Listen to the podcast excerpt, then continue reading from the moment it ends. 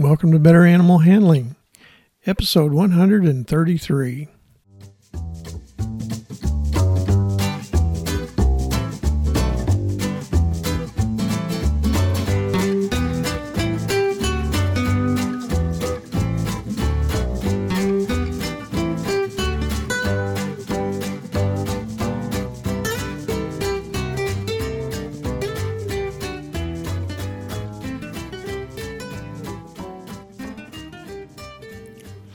From the center of Missouri, USA, I'm CB Chastain, your guide to better animal handling, and Abby, my cattle dog and steak loving co host. Say hi, Abby. Our goals are to improve your knowledge of why domestic animals from Chihuahuas to Clydesdales act as they do and how to better handle them safely and humanely. Today's episode is on the best growing practice for beef cattle. Our topics for this week are feedlots compared to grass fed cattle, consolidation of beef processing in the United States, and certification of grass fed cattle.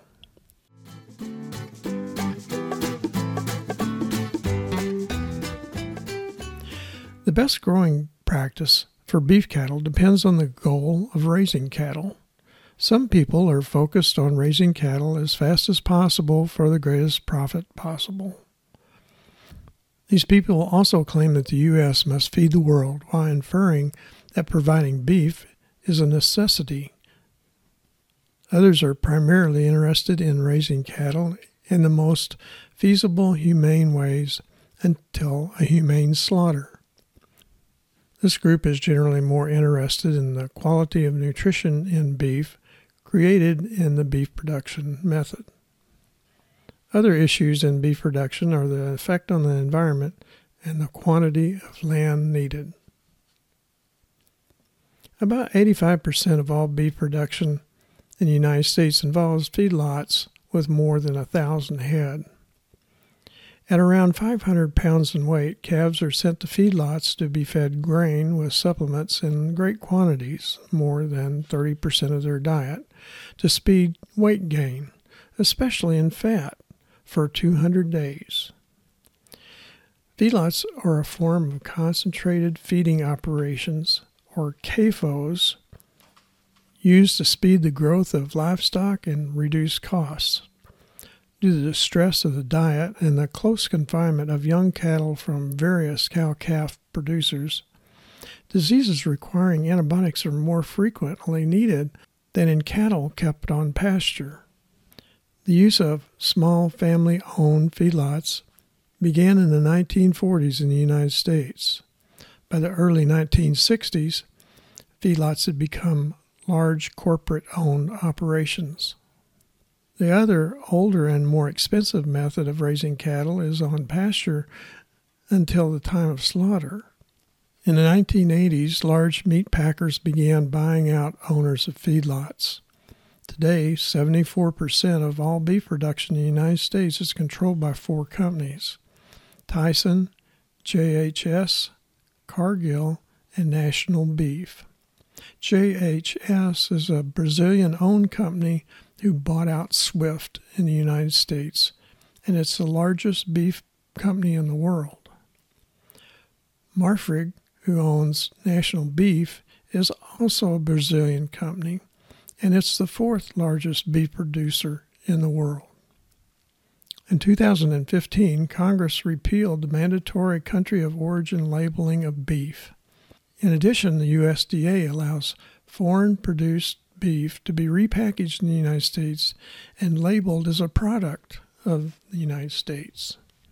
Cattle raised in feedlots are much more likely than pasture fed cattle to cause groundwater contamination with cow manure, create air pollution, and require antibiotics that occur in beef products. Many feedlots have concrete pads, which can cause lameness and skin injuries, and, and uncovered grassless dirt lots that become mud pits in wet weather. And there's often insufficient shade for hot weather. Grass fed cattle spread their urine and manure over a larger area, reducing adverse environmental impact. Grass covered areas with less traffic than feedlots do not become mud pits.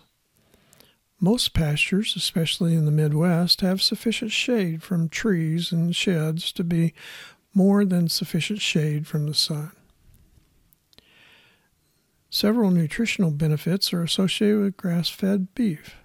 Grass fed beef has less fat and therefore fewer calories. Higher levels of conjugated linoleic acid, which is believed to reduce the risk of some forms of cancer, and higher amounts of omega 3 fatty acids, which decrease inflammation, plus less bacteria compared to feedlot fed beef.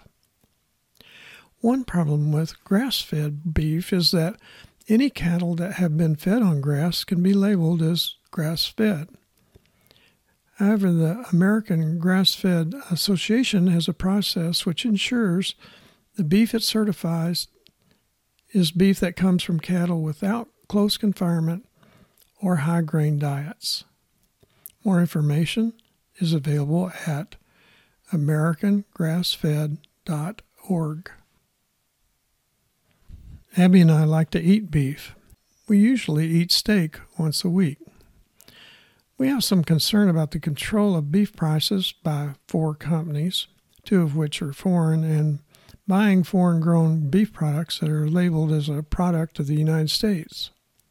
However, our focus is on whether animals are handled safely and humanely.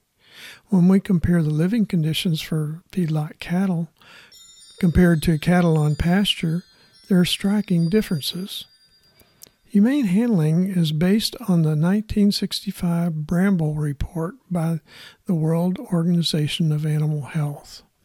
The five basic needs of domestic animals, according to the Brambell Report, were a suitable environment, a suitable diet, the ability to exhibit normal behavior, to be housed with or apart from other animals to be protected from pain, suffering, injury, and disease. In our opinion, it's clear that raising cattle on pasture is the best method of handling cattle. However, to be true to our principles, we must pay more for beef and possibly eat it less often. We think that that's a small price to pay for being more humane to cattle and having a safer source of beef that contributes directly to our nation's economy.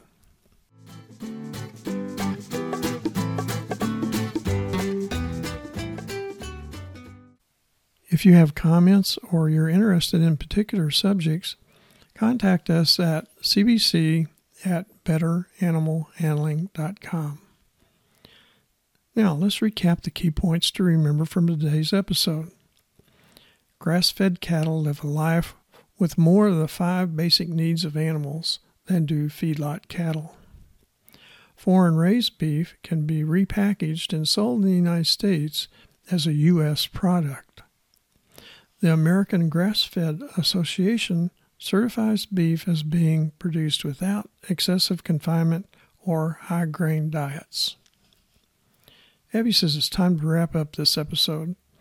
More information on animal handling is available in my book, Animal Handling and Physical Restraint, published by CRC Press. It's also available on Amazon and from many other fine book supply sources. Additional information is available at betteranimalhandling.com.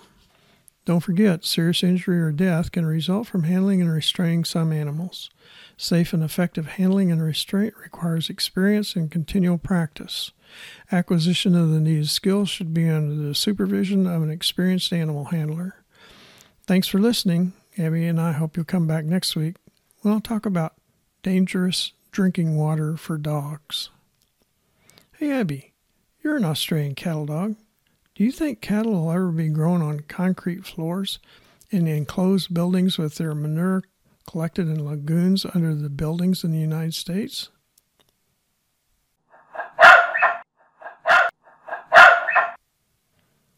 Abby said if they are, she would have to change her name to Waltzing Matilda and apply for migration back to Australia.